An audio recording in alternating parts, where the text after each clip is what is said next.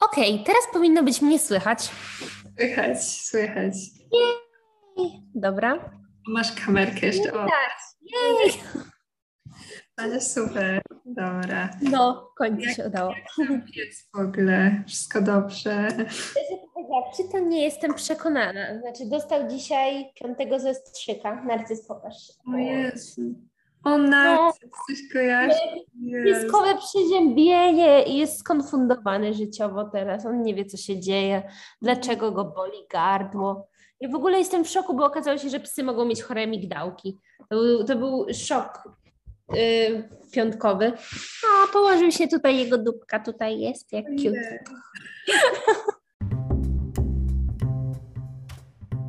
Jeśli coś przeraża i ekscytuje Cię jednocześnie, to prawdopodobnie powinnaś to zrobić.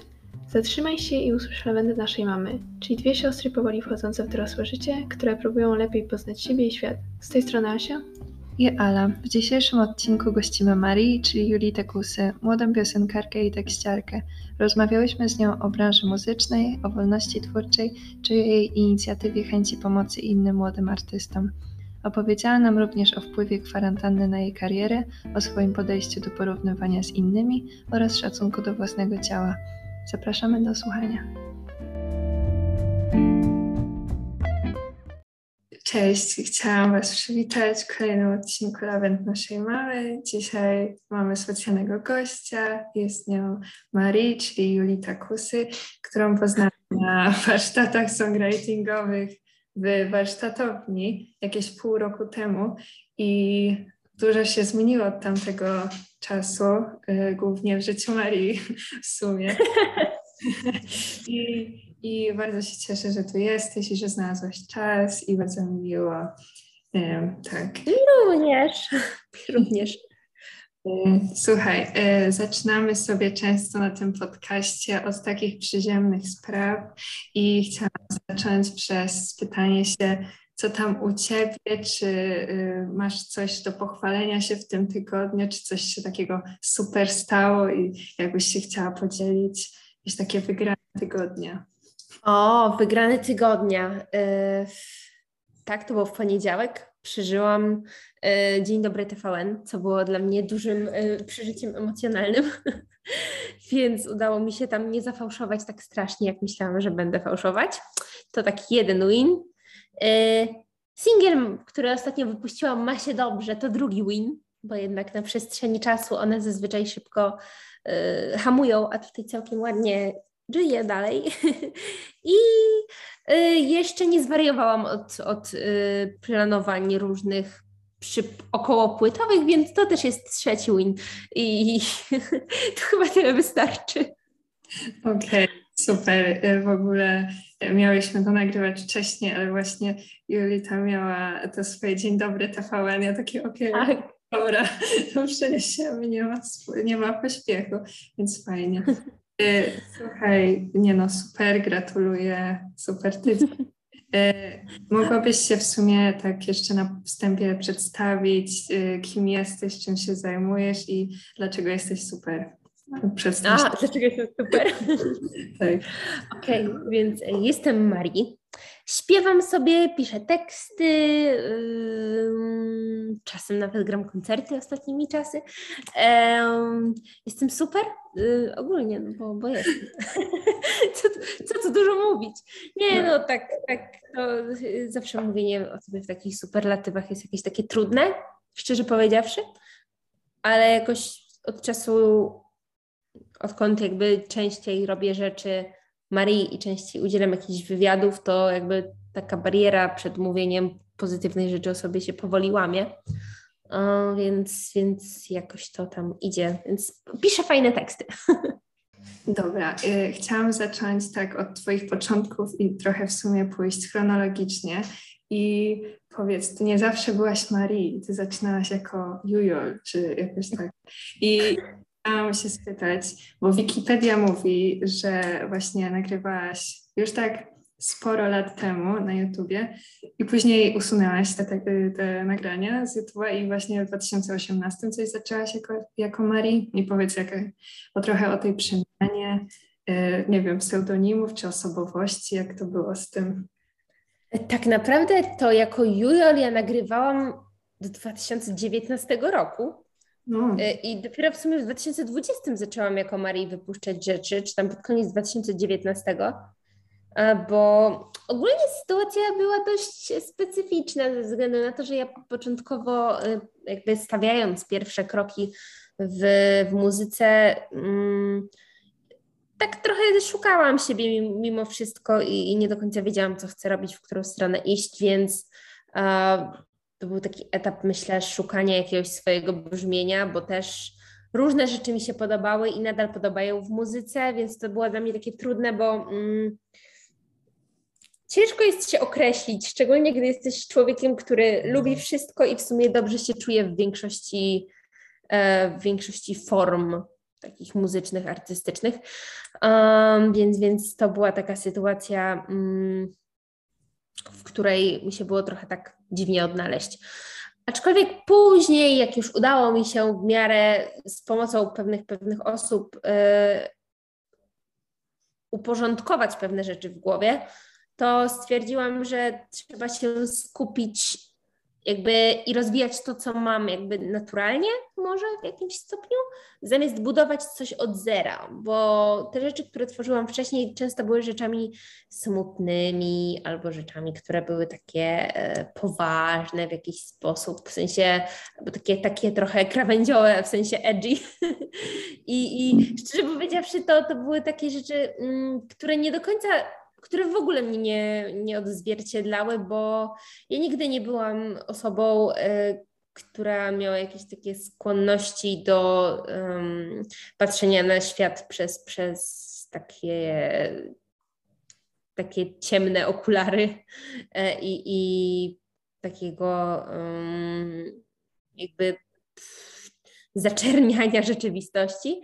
Raczej byłam taka radosna i ogólnie optymistyczna, a te moje rzeczy były takie mroczne i, i wydaje mi się, że część odbiorców też mnie za taką osobę postrzegała, która ma jakieś złamane serce i problemy. Kiedy ja kiedy niczego takiego nie przeżyłam, jeśli miałam jakieś takie sytuacje, w których yy, serce mi troszeczkę zaczynało płakać, to to zazwyczaj trwało dzień, dwa i wszystko było w porządku, a nie rozpamiętywałam niczego, więc cóż.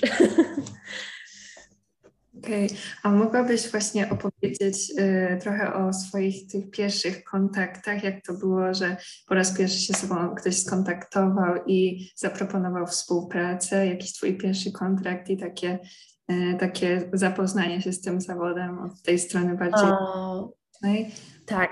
Ja tutaj była. To dawno, dawno temu było. Mm, pamiętam, że początkowo, tworząc jeszcze właśnie pod tamtym pseudonimem, e, tworzyłam takie trochę około rapowe rzeczy i zadzwonił do mnie, nie wiem, ówczesny menadżer Reto e, z New Bad Label, tak, to jest wytwórnia Boriksona i on, on mi zaproponował właśnie jakieś spotkanie i, i ewentualnie właśnie jakąś współpracę kontraktową i między mniej więcej w tym samym czasie przyszedł do mnie kontrakt z, z My Music, który jakby ostatecznie decydowałam między tymi dwoma, bo jednak chciałam dać jakiś krok do przodu, a to były w, dla, dla ówczesnej mnie, która nie miała w sumie żadnego doświadczenia z branżą, takie całkiem spore, spore szanse. I cóż, e, wybrałam My Music zamiast New Bad Label, bo jednak e, taka Julitka w otoczeniu Reto i Boriksona oraz reszty Wesołej Eferajny, jakkolwiek e, oni nie mogą, mogą być spoko ludźmi, to jednak czułabym się trochę onieśmielona, więc poszłam bezpieczniejszą opcję, bardziej popową może. Um, tak, to było, to było definitywnie stresujące, aczkolwiek teraz z perspektywy czasu patrząc y, jestem trochę y, jakby spokojniejsza, bo, bo, bo, bo jakby no, no, miło, dobrze się stało, żadna z tych opcji nie była jakby poprawną, ale, ale dużo, się, dużo się nauczyłam poprzez, poprzez właśnie mm, ten mój pierwszy trochę koślawy kontrakt i koślawą współpracę. A, a powiedz y, właśnie na przykład ten twój menadżer, którego teraz masz, to kiedy go poznałaś i jak, jak to była współpraca? E, mój aktualny menadżer, e, Robert jest głównie człowiekiem e, orkiestrą, jeśli chodzi o koncerty i mhm. Tą część Robert głównie, głównie ogarniał, do tej pory przynajmniej. Robert wyhaczył mnie z Maćkiem, wyhaczyli mnie na Spotify'u, bo im się puściło chewing gum jakoś randomowo.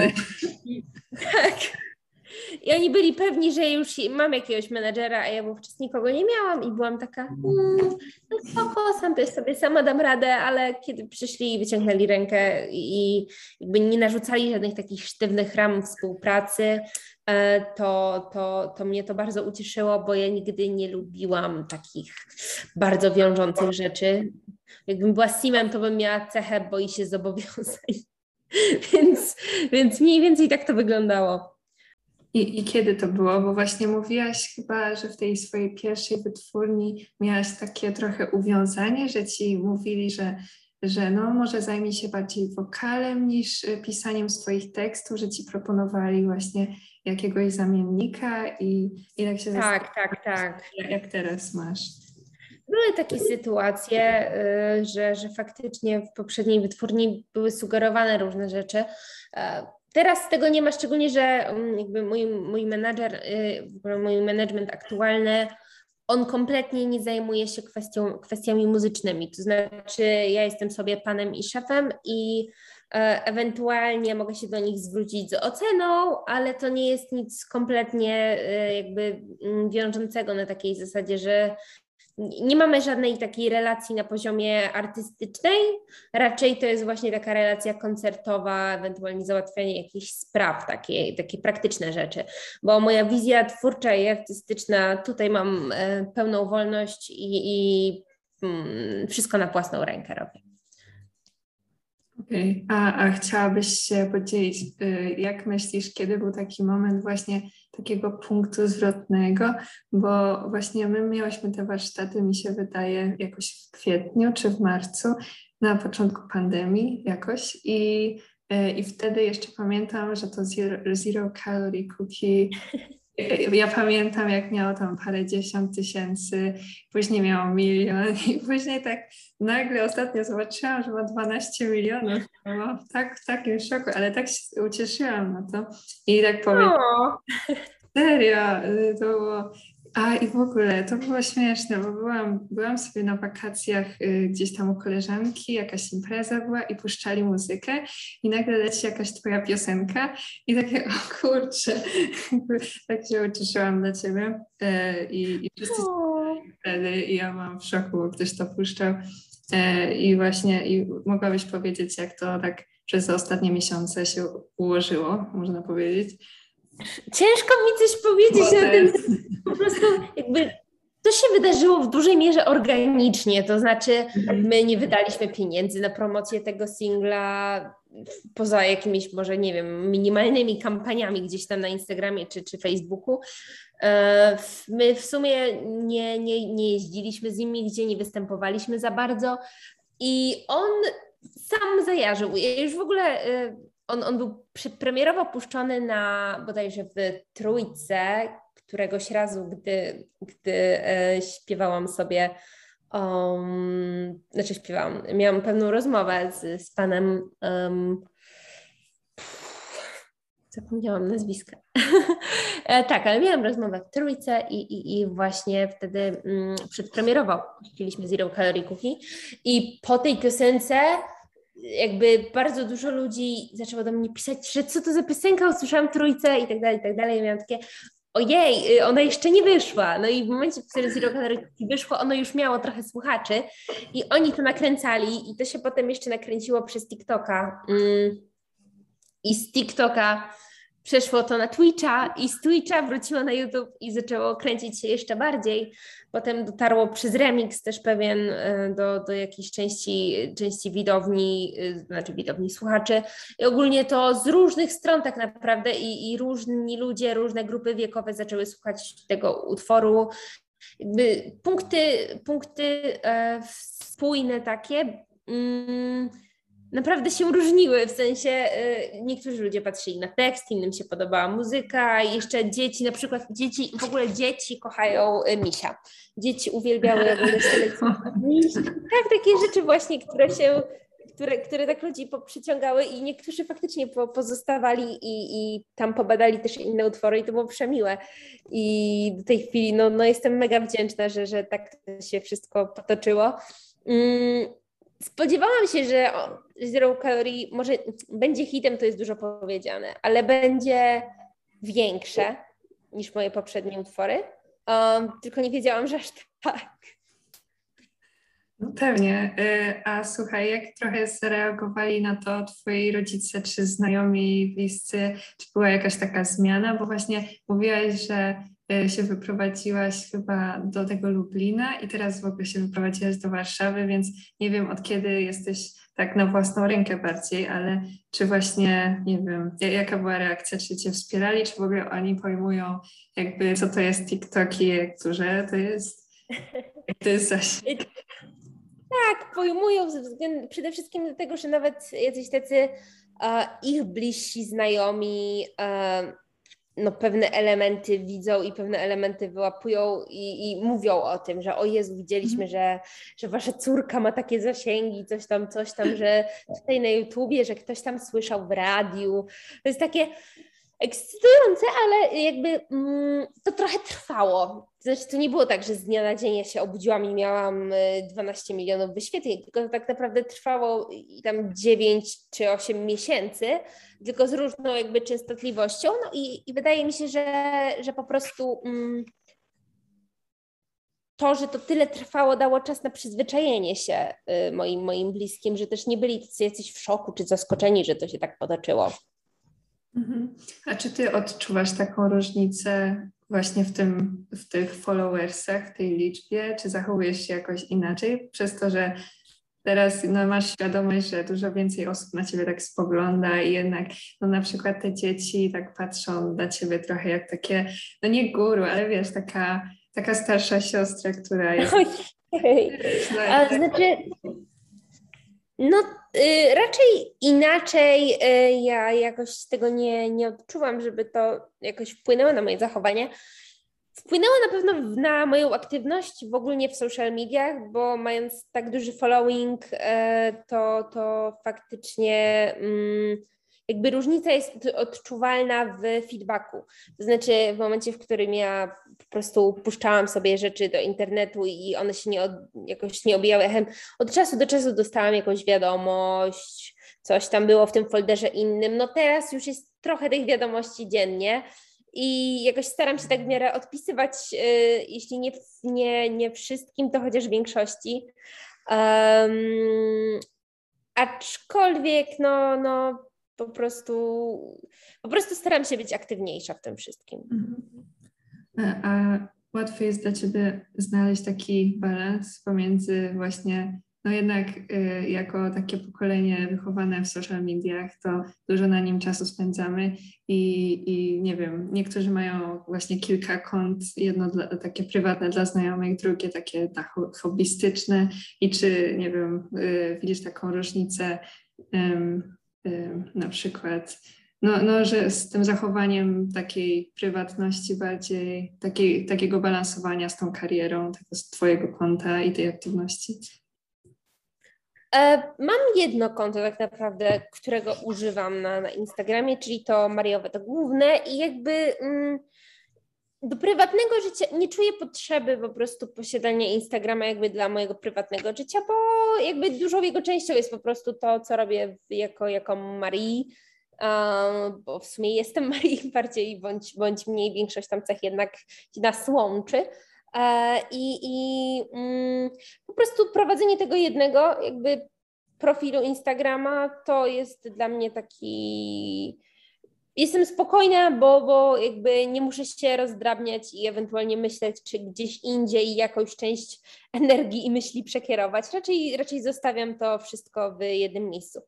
Ja się chciałam spytać, bo w sumie miałam sobie jakieś Twoje poprzednie wywiady i kilka razy mi się obiło o uszy, że dużo osób Cię porównuje do Sanach I dla mnie to jest jakieś bardzo dziwne i skomplikowane, bo może z wyglądu jesteście, znaczy nie, nie jesteście podobne w ogóle. Y, I ten wasz styl muzyczny jest zupełnie różny, tak mi się wydaje. Może niektóre wątki, które się pojawiają w tekstach są podobne, nie jestem pewna, ale jak się czujesz z tym takim porównaniem do, no nie wiem, takiej bardzo znanej już takiej, y, wiesz, established y, wokalistki. Nie o co chodzi. Bo, bo jednak to jest takie dziwne dla mnie. Na przykład jak, jak takie młode y, piosenkarki jak Olivia Rodrigo porównuje się do Taylor Swift czy coś, kiedy, kiedy to są zupełnie inne osoby i zupełnie inny styl i jakieś taki, takie nie wiem, trzymanie się czy pokazywanie się, działalność jest inna. Co myślisz? Tak, tak. Szczerze powiedziawszy, to mnie to denerwuje.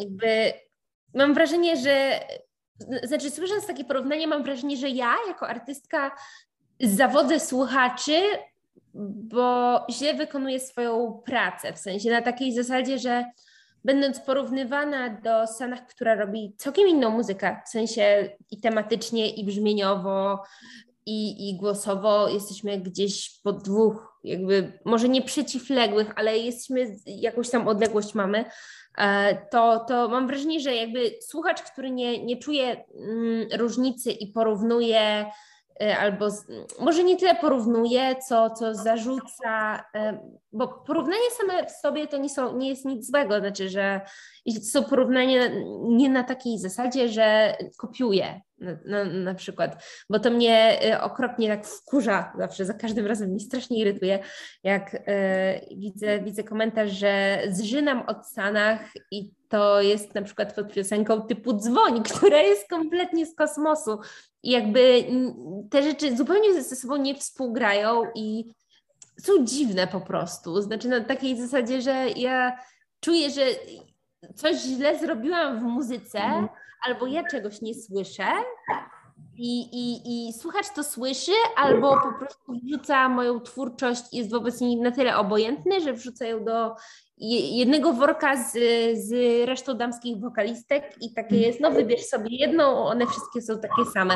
Więc to jest takie frustrujące, bo też, też jakby porównywanie mm, artystów do topowych artystów jest czymś normalnym, bo ludzie muszą, to takie jest trudne dla ludzi w ogóle przełknięcie, że coś jest na przykład, um, że, że coś nowego wychodzi i nie da się tego jakoś sklasyfikować, albo trzeba, trzeba jakoś pomyśleć, żeby to sklasyfikować. Niektórzy ludzie nie, nie, nie, nie umieją zrobić takich rzeczy i też e, moje znajome, niektóre właśnie młode wokalistki e, też się z tym spotykają, że no faktycznie wszystkie są na przykład porównywane do jednego, jednego artysty, ale szczerze powiedziawszy, no Stanach też przez to przeszła. Ona była porównywana na początku do Sarsy i mhm. jakby to, to jest frustrujące zawsze, ale no cóż, nie uniknie się tego, nie? No to, to jakby mm, nauczyć się z tym żyć jest da się, ale, ale i tak będzie to tak szczypać, nie? Bo to takie frustrujące, mhm. bo mm, słuchacz y, może być zaangażowany w twórczość, ale wydaje mi się, że nigdy nie będzie na tyle, zaang- znaczy wydaje mi się, na pewno nie będzie na tyle zaangażowany co artysta, um, jeżeli artysta faktycznie wkłada w, w swoje rzeczy bardzo dużo pracy i dużo myślenia i dużo serca i a wtedy wchodzi ktoś, kogo w ogóle to nie dotyczy, jakby nie musi dotyczyć i rzucę takim zdaniem, które zrównuje całą pracę do na przykład kopiowania albo zżynania z kogoś, no to to jest frustrujące. Tylko, że tak jak mówię, no jakby słuchacz nie ma mhm. obowiązku być wobec jakiegokolwiek artysty e, łaskawy albo jakby wchodzić i interesować się jego twórczością. Oni mają wybór. Jest mhm. wystarczająco dużo artystów na rynku. Więc jest takie trudne dla, dla artystów, bo po prostu no, frustruje. Nie? To, frustruje. No tak. A jak już zahaczyłaś o, te, o to, co ty robisz, to w sumie fajnie było, jakbyś mogła opisać trochę tą, tą twoją, e, to twoje label, e, czy to, co i jaką część jak muzyki polskiej, jaką częścią się zajmujesz i co chcesz rozwijać właśnie. Jaki jest, bo widziałam to pojęcie sugar pop i ono jest takie nieczęsto i trudno to wyjaśnić, więc jakbyś mogła.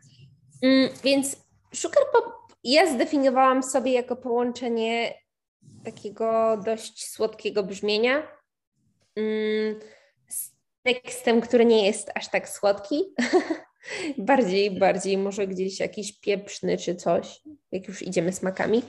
A, aczkolwiek teraz mam wrażenie, że, że to się troszeczkę u mnie też zmienia ze względu na to, jak wygląda płyta, a nawet jak wyglądał candy bar. To nie jest takie do końca oczywiste. Y, u mnie jakby tą sugar popową robotę robi barwa głosu, która, która y, sama w sobie jest w jakiś tam sposób y, dość wysoko, ja mówię, więc, więc to jest taki, taki element, który spina to wszystko.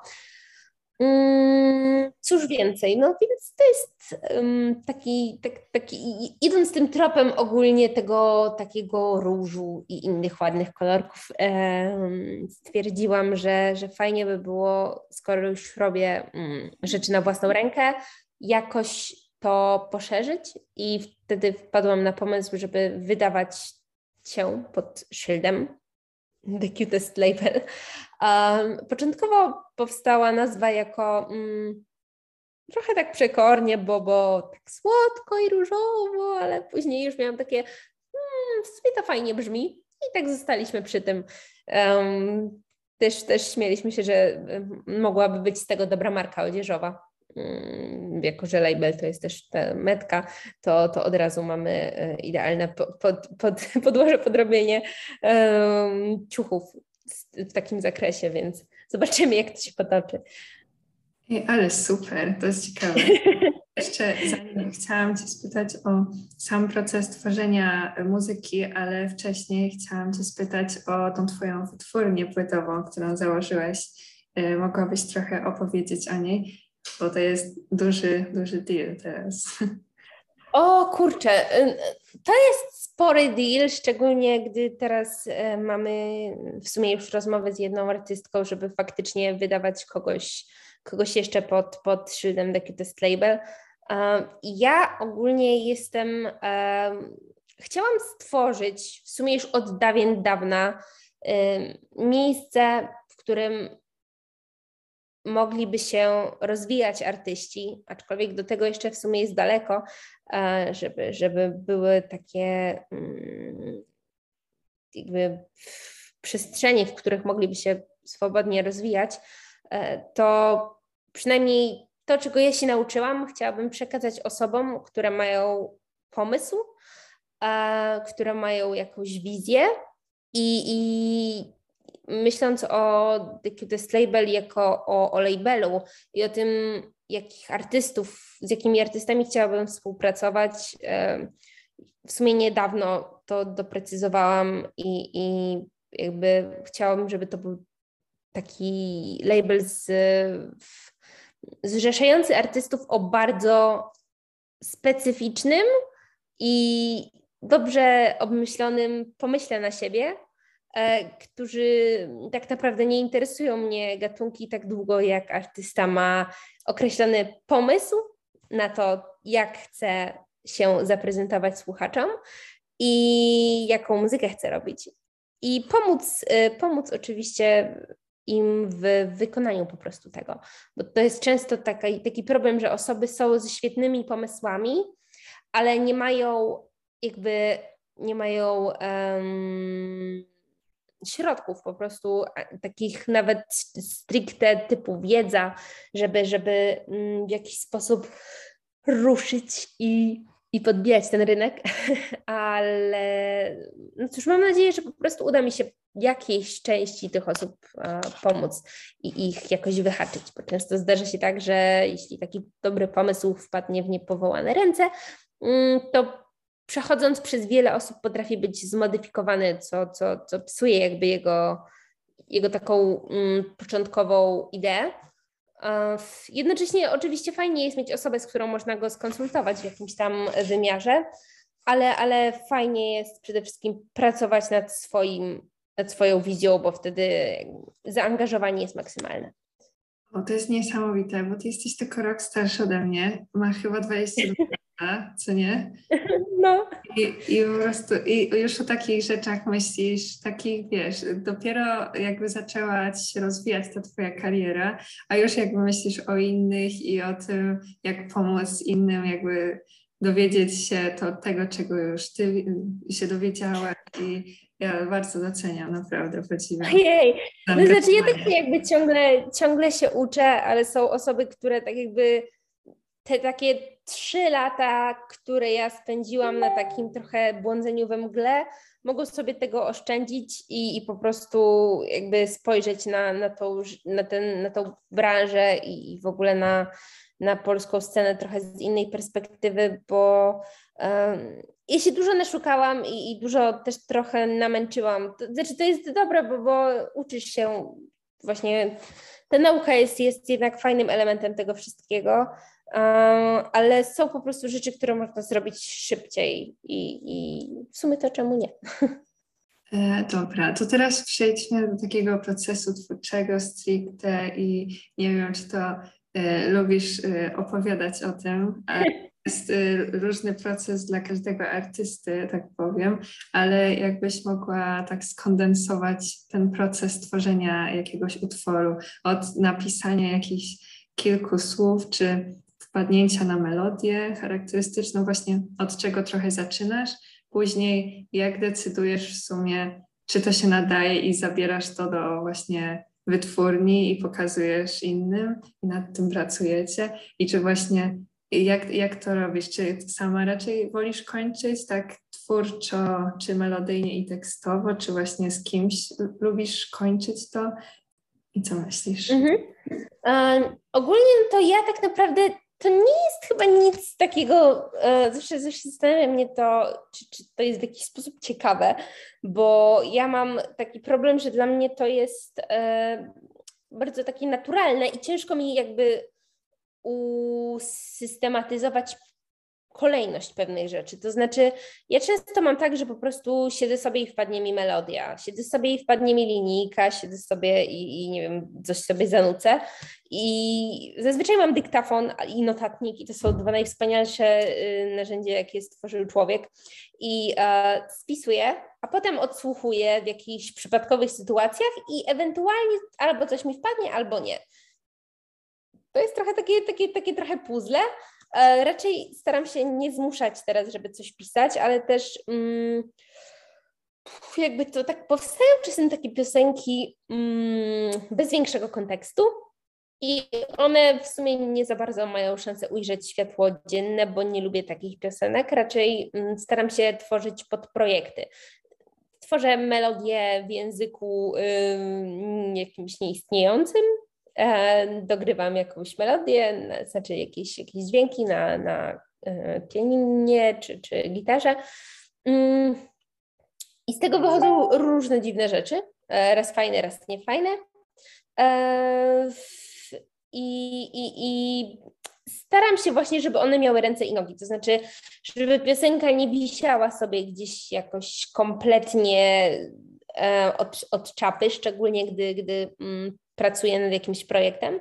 Tak samo tak było w przypadku Cafe Marii, gdzie, gdzie też miałam pewne piosenki, które mi nie pasowały i one gdzieś przechodziły. Wcześniej też miałam pewne utwory, do których na przykład wracałam przy okazji albumu, e, bo, bo one wtedy akurat miały jakby ręce i nogi. Um, więc, więc to naprawdę zależy, bo, bo zazwyczaj staram się po prostu też pisać e, tekst na równi z melodią, to znaczy, gdy już jedno wpadnie, to staram się od razu drugie dopasowywać, bo mi jest na przykład bardzo ciężko pisać e, tekst pod, pod e, melodię i melodię pod tekst. Raczej wolę, żeby to szło w parze. A powiedz, e, czy masz takie poczucie, że e, właśnie, bo mówiłaś mi, że wolisz nie pisać takich tekstów prywatnych, mówiących o własnych przeżyciach, bo jednak to nie wiem, czy próbujesz zachować dla siebie i to później jakby ta osoba może się dowiedzieć i mieć jakieś dramy do ciebie, e, ale czy z drugiej strony nie czujesz takiego, nie wiem, takiej presji, żeby pisać w konkretny sposób pod daną publikę? Znaczy na pewno y, my, myślę, że nie myślisz o o tym, jak ludzie będą to odbierać, no bo to by cię tak pewnie stresowało i, i tak zastopowało ten proces twórczy, ale właśnie, właśnie jak to jakoś łączysz? Wiesz co, ja o tym myślę. Um, na przykład po Zero Calorie Cookie wiem, że ludzie oczekiwali drugiego Zero Calorie Cookie uh, i, i, i jakby ja im tego nie dałam, bo, bo dałam im teraz walca i, i od samego początku wiedziałam, że to jest jakby dobra decyzja, żeby, żeby walc puścić jako pierwszy singiel, no właśnie dlatego, że jest inny. To znaczy oczekiwania słuchaczy wiążą się z tym, że jesteś jakby związana troszeczkę na takiej zasadzie, że mm, po pierwsze ty im nigdy nie, do, nigdy nie będziesz pasować. To znaczy zrobisz coś innego, będą marudzić, że jest nie takie, zrobisz e, coś, coś w tym stylu, będą marudzić, że zamknąłeś się w jednej stylistyce e, i że podróbka, podróbka tego, co już, już było. No i tak naprawdę część słuchaczy. Większość słuchaczy, mm, jeżeli faktycznie jest wkręcona w twórczość, jakby ufa artyście, mm, może być zaskoczona pozytywnie, negatywnie. Jakby słuchaczy też trzeba, trzeba nie, nie wolno go taki sposób rozpieszczać totalnie, bo, bo jest to mm, nie do końca przyjemne dla, dla, dla właśnie. Ja, ja, na przykład lubię, gdy moi artyści mnie, moi ulubieni artyści zaskakują, gdy trzymają się pewnej stylistyki, ale nadal jakby będąc w jednych, w pewnych ramach można zaskoczyć, e, zaskoczyć e, słuchacza. Mm, więc um, mimo wszystko, że ja czuję taką presję, to, to um, staram się jednak myśleć na zasadzie idealistycznej takiej trochę i, i wierzyć w to, że coś, co mi się podoba, i ujrzy światło dzienne, też się ludziom spodoba. To znaczy, nie wypuszczam niczego, czego ja nie jestem pewna. Jeżeli ktoś mi mówi, że to jest super, a ja myślę, że coś innego jest super, to zazwyczaj wypuszczę to, co ja myślę, że jest fajne. No bo po prostu jakby koniec końców robię to w jakimś tam stopniu y, fakt dla słuchaczy, dla, dla fanów, ale przede wszystkim jest to część mnie i ja jakby nie chcę też pokazywać e, jakiejś mojej pracy czy, czy e, jakichś moich pomysłów, które są albo niedopracowane, albo nie do końca coś mi w nich nie pasuje. Więc lubię skończone dzieła, z których jestem dumna, pokazywać światu i, i jakby świadomość tych oczekiwań tego świata wobec mnie y, trochę mi zwisa i powiewa i, i no trudno, tak już jest. Ale ten wals też mnie zaskoczył i właśnie tak się cieszyłam, ucieszyłam, jak go usłyszałam, bo on był taki inny, ale tak mi się spodobał, że wiesz, jak Zero Calorie Cookie, to tak szczerze, to tak niezbyt moja bajka, ale ten wals to jest tak, tak dobry, tak mi się podoba, więc to tak y, jest szukanie y, takich wszystkich, y, nie wiem, jakichś takich wątków, które każdemu się spodobają w swojej twórczości, to jest bardzo bardzo fajne. Y, I chciałam tak trochę y, zahaczyć o to wypuszczanie różnych utworów. Y, przepraszam za to porównanie, ale Olivia Rodrigo zrobiła to samo, czyli jak najpierw wypuściła to Driver's License, to była taka ballada o heartbreaku i w ogóle. Tak, tak. Później, wiesz, później było to déjà vu i ono było takie indie, takie takie trochę inne stylistycznie, później Godforiu, które totalnie rockowe i takie, wiesz, łączenie wszystkiego dla różnych... Tak, tak. To było super. E, tak. E, I chciałam w ogóle jeszcze Cię spytać o to, e, bo cała Twoja kariera w sumie to odbywała się w kwarantannie, no nie? Zaczęła się w 2020. No. I do tej pory i do, dopiero w sumie zaczęłaś jakieś koncerty dawać, więc powiedz, jak to Myślisz, że, że nie wiem, byłaby jakaś różnica taka, nie wiem, czy w szybkości rozwoju Twojej kariery, czy w ogóle jakakolwiek różnica, gdyby, gdyby coś, bo też no, wpływ TikToka, no nie, czyli tego, y, tego social media, który się rozwinął tak szczególnie w kwarantannie, to też był duży.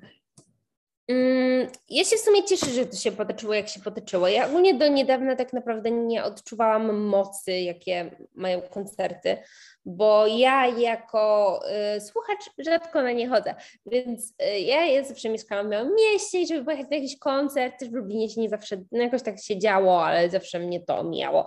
Więc e, Koncerty były dla mnie takim e, dziwnym miejscem, w którym gromadzą się ludzie i doświadczają tej muzyki na żywo.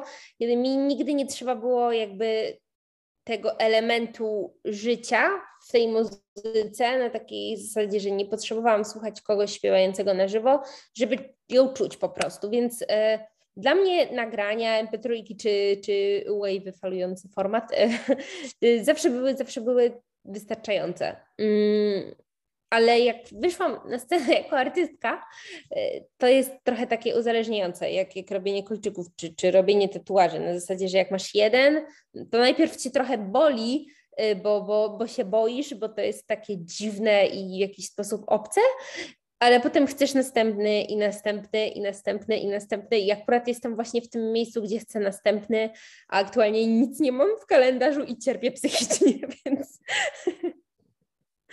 o kurczę, czuję cię. W sensie. No.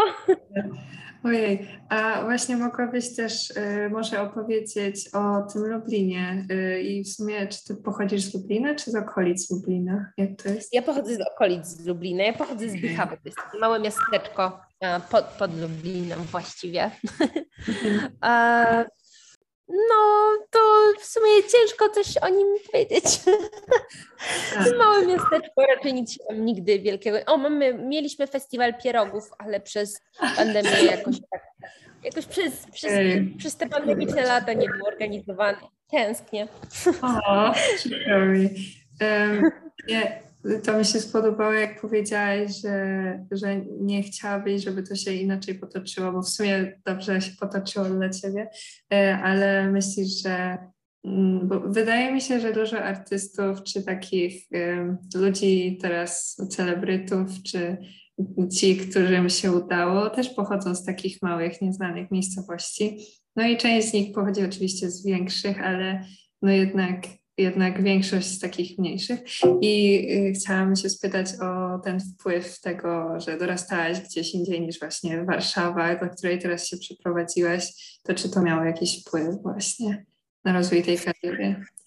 Wydaje mi się, że tak, bo ja od dziecka w sumie mm, miałam takie przekonanie, że, że ogólnie jakiś taki sukces e, w, w mediach w dużej mierze zależy od tego, czy jest, że jest się z dużego miasta i ma się znajomości. No i na pewno to pomaga, ale to nie jest kluczem do, do sukcesu. Znaczy, uważam, że byłoby mi o wiele łatwiej, będąc z jakiejś większej miejscowości, bo miałabym dostęp łatwiejszy do studia, do studia. Może w młodszym wieku miałabym dostęp do, do nie wiem, do może jakichś uh, producentów, bo u nas to mało kto robił muzykę, miałabym dostęp do, do nowych ludzi, ale koniec końców jakby mm, trochę więcej wysiłku musiałam w to włożyć, ale włożyłam ten wysiłek i wydaje mi się, że się wyrównało w jakimś tam stopniu, więc e, początkowo byłam, nigdy w sumie nie byłam sfrustrowana, tym, że, że jestem z małego miasteczka i nigdy jakby nie, nie odczuwałam takiego, takiej zazdrości wobec na przykład dużych miast, ani jakiegoś kompleksu um, mniejszości, um, bo, bo, bo na przykład Lubelszczyzna, w ogóle jest określenie ściana wschodnia, którego strasznie nie lubię i wszyscy myślą, że my tam się bijemy na, na widły. to, to, tak nie wygląda też. E, jakby to jest po prostu um, fajne, fajne, bardzo fajne miejsce. Z nieco mniejszymi możliwościami jednak niż, niż te, te duże miasta, bo, bo Lublin sam w sobie też nie jest jakiś gigantyczny, e, ale trzeba po prostu, nieważne gdzie, trzeba trafić na odpowiednich ludzi, którzy zrozumieją Twoją zajawkę, Ty zrozumiesz ich zajawkę i w taki sposób Wasze drogi się skrzyżują i powstanie coś nowego. Tak, właśnie o tych ludziach, to chciałam też poruszyć temat studiów i edukacji y, i jakbyś mogła powiedzieć, jakie studia y, masz, czy Bo w sumie coś studiowałaś y, w tym Lublinie. Tak, tak. Studiowałam produkcję medialną. To był bardzo fajny kierunek. E, myślę, myślę o tym e, kierunku zawsze z, z, z, takim, z taką przyjemnością, bo produkcja medialna mm, była dla mnie też bardzo dużą pomocą ze względu na plan, bo mieliśmy w nim dużo dziur i ja go zapychałam studiem, więc, więc to była mega zaleta produkcji medialnej, ale poza tą zaletą, która jest dość, dość taka y, oczywista i trochę nawet taka, taka żartobliwa wręcz, y, Produkcja medialna była świetna, bo była po prostu bardzo, ale to bardzo um, poruszała różne aspekty medialne, a mnie to zawsze jarało. Ja początkowo chciałam być dziennikarką w ogóle, potem mi to trochę przeszło e, i nadal teraz dalej utrzymuję, że wolę być po tej stronie kamery, po której jestem, niż po drugiej. Um, ale tak, to, to było coś, co zawsze mnie pociągało i, i, i um, miałam okazję różnych dziedzin medialnych dotknąć, od, od grafiki do, do radia. Mm, dość pobieżnie w większości, no ale przez trzy lata nie zostaniesz specjalistą w paru branżach, a raczej zapoznasz się z każdą z nich tak troszeczkę. Mm, czy to było w jakiś sposób złe? No nie sądzę. Dla mnie, dla mnie to było spoko, bo, bo, bo jakby ja, ja miałam dość, dość jasny plan od samego początku, więc, więc e, fajnie wyszło. No też ja patrzę na studia jako na coś takiego, czy takie miejsce, gdzie mogę poznać różnych ludzi, nie? I mogę zyskać tak. jakieś kontakty, więc pod tym względem to jest fajne. Um, tak. A jeszcze chyba zaczęłaś inny kierunek? Tak widziałam na Wikipedii, ale nie jestem pewna. A, to, to w sumie nie, ciężko to nazwać kierunkiem, bo ja y, byłam przez rok w szkole muzycznej drugiego stopnia ale, ale przez pandemię tak naprawdę zrezygnowałam, bo wszystko się posypało i zrobiło nagle ze stacjonarnego e, niestacjonarne, więc tak naprawdę to nic kompletnie nie umiałam, a, a jakąś tam część mojej e, wypłaty to zjadało, więc stwierdziłam, że zamiast wtedy właśnie kontynuować to, to zrezygnuję, bo i tak chciałam się wyprowadzać po zakończeniu studiów. Um, a, a tak musiałabym zostać jeszcze dwa lata chyba, żeby, żeby um, tak, dwa lata musiałabym jeszcze zostać, żeby to wszystko jakoś tak spiąć. A, mnie się podoba też taki stosunek do tych studiów i edukacji. Nie wiem, czy też tak masz, ale y, na przykład ja czy osoby w moim y, takim otoczeniu miały taki, takie podejście do studiów w klasie maturalnej, że właśnie Trzeba sobie wybrać karierę, trzeba mieć porządne studia, żeby coś tam osiągnąć w ogóle. Ale moim zdaniem ty jesteś takim najlepszym przykładem, że no, studia mogą pomóc w rozwijaniu jakichś aspektów, czy, czy mogą tak ukierunkować, coś się tam dowiesz, coś tam usłyszysz, e, poznasz jakichś fajnych ludzi, ale generalnie, że no, trzeba mieć też pomysł na siebie i nawet jak skończysz super studia, a, a nie, nie, nie będą ci się podobać, czy coś tam, to to bez sensu będzie, więc no, tak chciałam, chciałam y, wspomnieć o tym, że właśnie y, tak dla maturzystów powiedzieć, że, że to nie jest, nie jest nic strasznego. Y, to prawda, zgadzam się z tym jak najbardziej. Chciałam się jeszcze spytać o tym twoim, o tych twoich obowiązkach, o planie zajęć w trakcie tygodnia i innych zatrudnieniach w sumie. W, jak ty w ogóle zapełniasz sobie ten tydzień i, i czy dużo właśnie rzeczy jest, y, znaczy na pewno jest dużo rzeczy, ale właśnie y, jakie są inne twoje jakbyś źródła dochodu, tak powiem. Na pewno tam. Co, co? Jestem, e, utrzymuję się z muzyki i z około muzycznych rzeczy. To znaczy, y, prowadzę dalej warsztaty, prowadzę dalej warsztaty, no ale tak jakby po, po też, też trochę koncertów było, więc, więc tak jakby to pozwala na, na ogarnianie y, jakby życia po prostu, e, więc da się żyć z muzyki, przynajmniej przez jakiś czas, jeśli trzeba będzie. Znaczy teraz w tej chwili to... Mm, jakby, gdybym miała pójść na pełny etat do pracy, to byłoby mi raczej ciężko, bo jednak praca nad płytą jest ciężka pod takim względem planującym i często wyskakują w środku dnia jakieś dziwne rzeczy, które trzeba pozałatwiać i się przemieszczać często i nie wiem, kto by mi dawał tyle urlopów.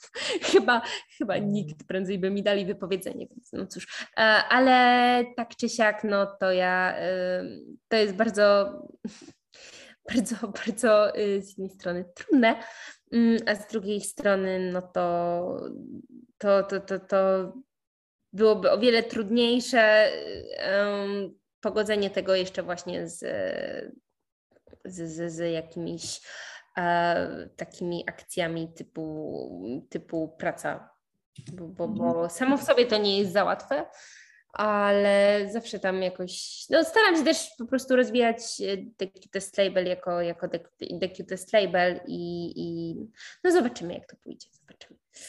A mogłabyś jeszcze rozwinąć temat swojej płyty, bo ma wyjść jesienią. Tak jest napisane na Spotify i jakbyś mogła powiedzieć, jakie są plany. Jejku, jesienią czy zimą? To muszę zmienić.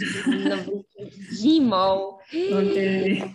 Pierwszy single pojawił się na jesieni tego roku. Dobra, to pierwszy single, to się. Dobra, e, więc e, płyta jest koncepcyjna i już nie mogę się doczekać, bo y, teraz tak chodzę i słucham ciągle, bo, bo ja tam próbuję jeszcze znaleźć jakieś y, niedoskonałości czy coś, czy coś do poprawek, ale już w większości się pozbyłam, więc już nie mam się do czego przyczepić. Jest już ustalona jakby kolejność utworów, jakie utwory? Tak, tak. Kolejność utworów jest pewna też e, jakby preorderowicze, znaczy o preorderze to tak e, jeszcze za bardzo powiedzieć nie mogę. On się ukaże jeszcze w październiku, myślę, ale mm, Preorder będzie się znacznie różnił od podstawki, a przede wszystkim treścią albumu, ponieważ będzie wzbogacony tak naprawdę o całą historię, która, która się tam toczy. Nie jest to jakaś mega skomplikowana fabuła, raczej jest to taka sfera emocjonalna, którą chciałam w jakiś tam sposób zaznaczyć i poruszyć z różnych stron, bo chociaż jedna główna postać jest jakby centrum całej, całej opowieści, e, to też postacie poboczne nadają takiej wielowymiarowości tej jednej postaci i, i mm, to tworzy naprawdę taką historię, która może w jakiś sposób słuchacza poruszyć. Raczej nie porwie, bo to nie jest thriller ani, ani e, horror i inny film akcji, a raczej płyta akcji, ale myślę, że, że się spodoba, szczególnie zważywszy na to, że poprzednie rzeczy, które robiłam koncepcyjnie się mocno podobały. I no mam, mam nadzieję, że, że po prostu to też przyjmą moi słuchacze z, z uśmiechem albo z łezką czasami. Chociaż raczej łez to tam za dużo nie ma, ale nawet jeden smęt się chyba znalazł na płycie, więc, więc e, coś, coś też takiego będzie bardziej ckliwego. No ogólnie starałam się tam całą gamę emocjonalną zawrzeć Oczywiście dużo jest y, radochy, zabawy i śmiechu, ale, ale, ale y, też, też inne emocje powtykałam bardziej bądź mniej e, świadomie i, i z różnym natężeniem. Okej, okay, wow, to się już nie mogę doczekać. Na pewno przesłuchamy i będziemy tutaj czekać z utęsknieniem. Serio, będę obserwować. Y, jeszcze jeśli chodzi o te emocje, to chciałam poruszyć jeszcze jeden taki wątek, y, może bardziej osobisty, y, o Twoim wyglądzie czy o body image, y, bo często chyba poruszałaś ten temat i właśnie czasem właśnie w Twoich czy teledyskach, czy utworach poka pokazuje się taka słodycz i tak dosłownie, i tak w przenośni, powiedzmy, i w tej prezentacji Twojej i e, też mówiłaś kiedyś, że e, byłaś na etapie niejedzenia masła czy coś takiego i jakbyś mogła to rozwinąć, jakby jak, jak przeszłaś przez ten etap, bo myślę, że dużo młodych dziewczyn przez to jednak przechodzi i no, takie kilka słów od, e, od kogoś, kto jakby już zrozumiał, nie wiem, czy to błąd, czy nie, to nie jest błąd, myślę, ale to jest jakaś faza, którą trzeba przeżyć. Tak, to jest jakaś taka faza, która jest dziwna, bo, bo mm, ja zawsze miałam kompleks wielkoluda, znaczy wszystkie moje znajome i znajomi też, męscy w większości, byli ode mnie szczuplejsi, może szczuplejsi i, i, i w jakiś tam sposób mniejsi, też bo jestem dość wysoka, ja mam 1,72 m, więc, więc jakby dziewczyny, moje koleżanki zazwyczaj były tak o pół głowy, chociaż mniejsze i, i zawsze miałam takie odczucie takiego słonia w składzie porcelany, no i przez pewien czas e, miałam fazę na odchudzanie się, e, która, która w sumie zakończyła się e, pewnym stopniu jakimś tam sukcesem dla mnie, ale w pewnym stopniu też, też jakby no, było to trochę ciężkie i było to z mojej strony głupie i nie chciałabym kompletnie wracać, wracać jakby do, do pewnych rzeczy, które robiłam w tamtym czasie, bo były po prostu bezmyślne i, i później jakby po zakończeniu tego zostało mi to w dość bolesny sposób, w dość bolesny sposób sobie przypomniał mój organizm o tym, że, że go trochę oszukałam i, i że tak się nie robi i mi pogroził paluszkiem, ale na szczęście wszystko skończyło się, wszystko skończyło się w porządku. E, to było mm, teraz tak naprawdę patrząc w lustro, ja lubię tą, tą która jest. Znaczy, oczywiście są dni, w których mam takie masakra, Jezu Chryste, dramat, a są takie dni, w których mam, dobra, let's go, zrobimy to, będziemy, jesteśmy super hot, nie?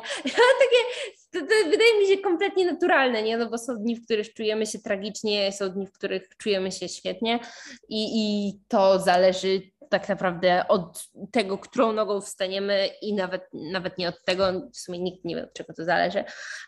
Więc to, to, moje takie ciągłe nawiązywanie do, do na przykład mam nadwagę, lecz tylko w swojej, w mojej głowie, to jest fakt.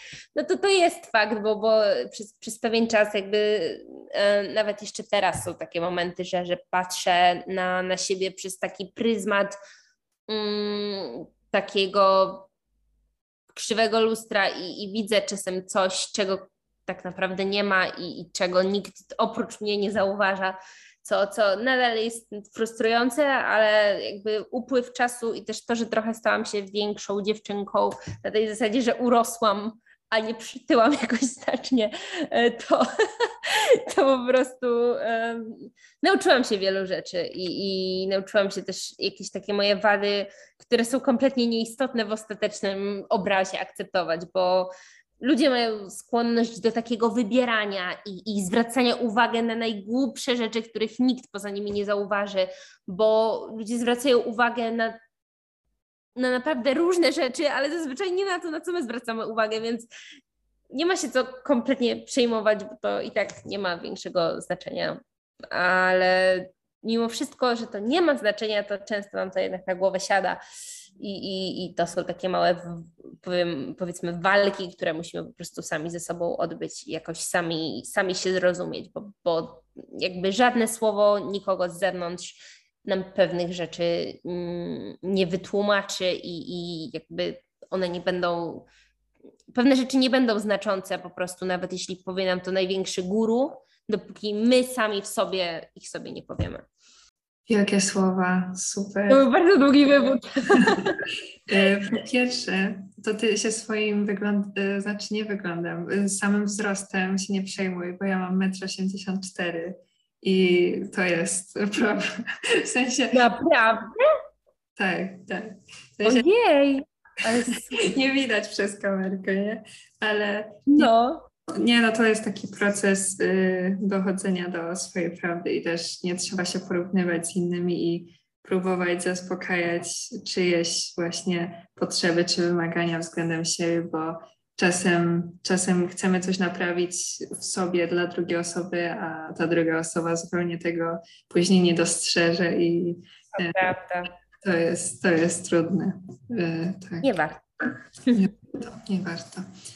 Dobrze, to będziemy chyba kończyć, Marii. E, chciałam Ci bardzo podziękować za poświęcony czas i w ogóle było super Ciebie lepiej poznać. I musimy się kiedyś tak spotkać w realu, bo kurczę, wróciłaś się z tego Lublina, bo Ty warsztaty były chyba jeszcze z tamtego mieszkania w Lublinie i teraz jesteś w Warszawie, więc kiedyś trzeba trzeba się zahaczyć, znaczy nie wiem,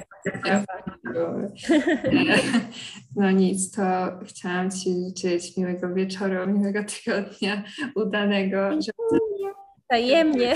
też były takie wygrane, fajne, może nie takie, ale sensie dziękuję Ci bardzo, że się zgodziłaś. No. Nie ma za co. Ja też dziękuję bardzo za, za zaproszenie. No, to ten, to, no to trzymaj się, miłego, miłej niedzieli, końcówki, no i Dziękuję i wzajemnie. I w ogóle miłego tygodnia. miłego tygodnia. No, to, to trzymaj się, do zobaczenia. Do zobaczenia, papa. Pa.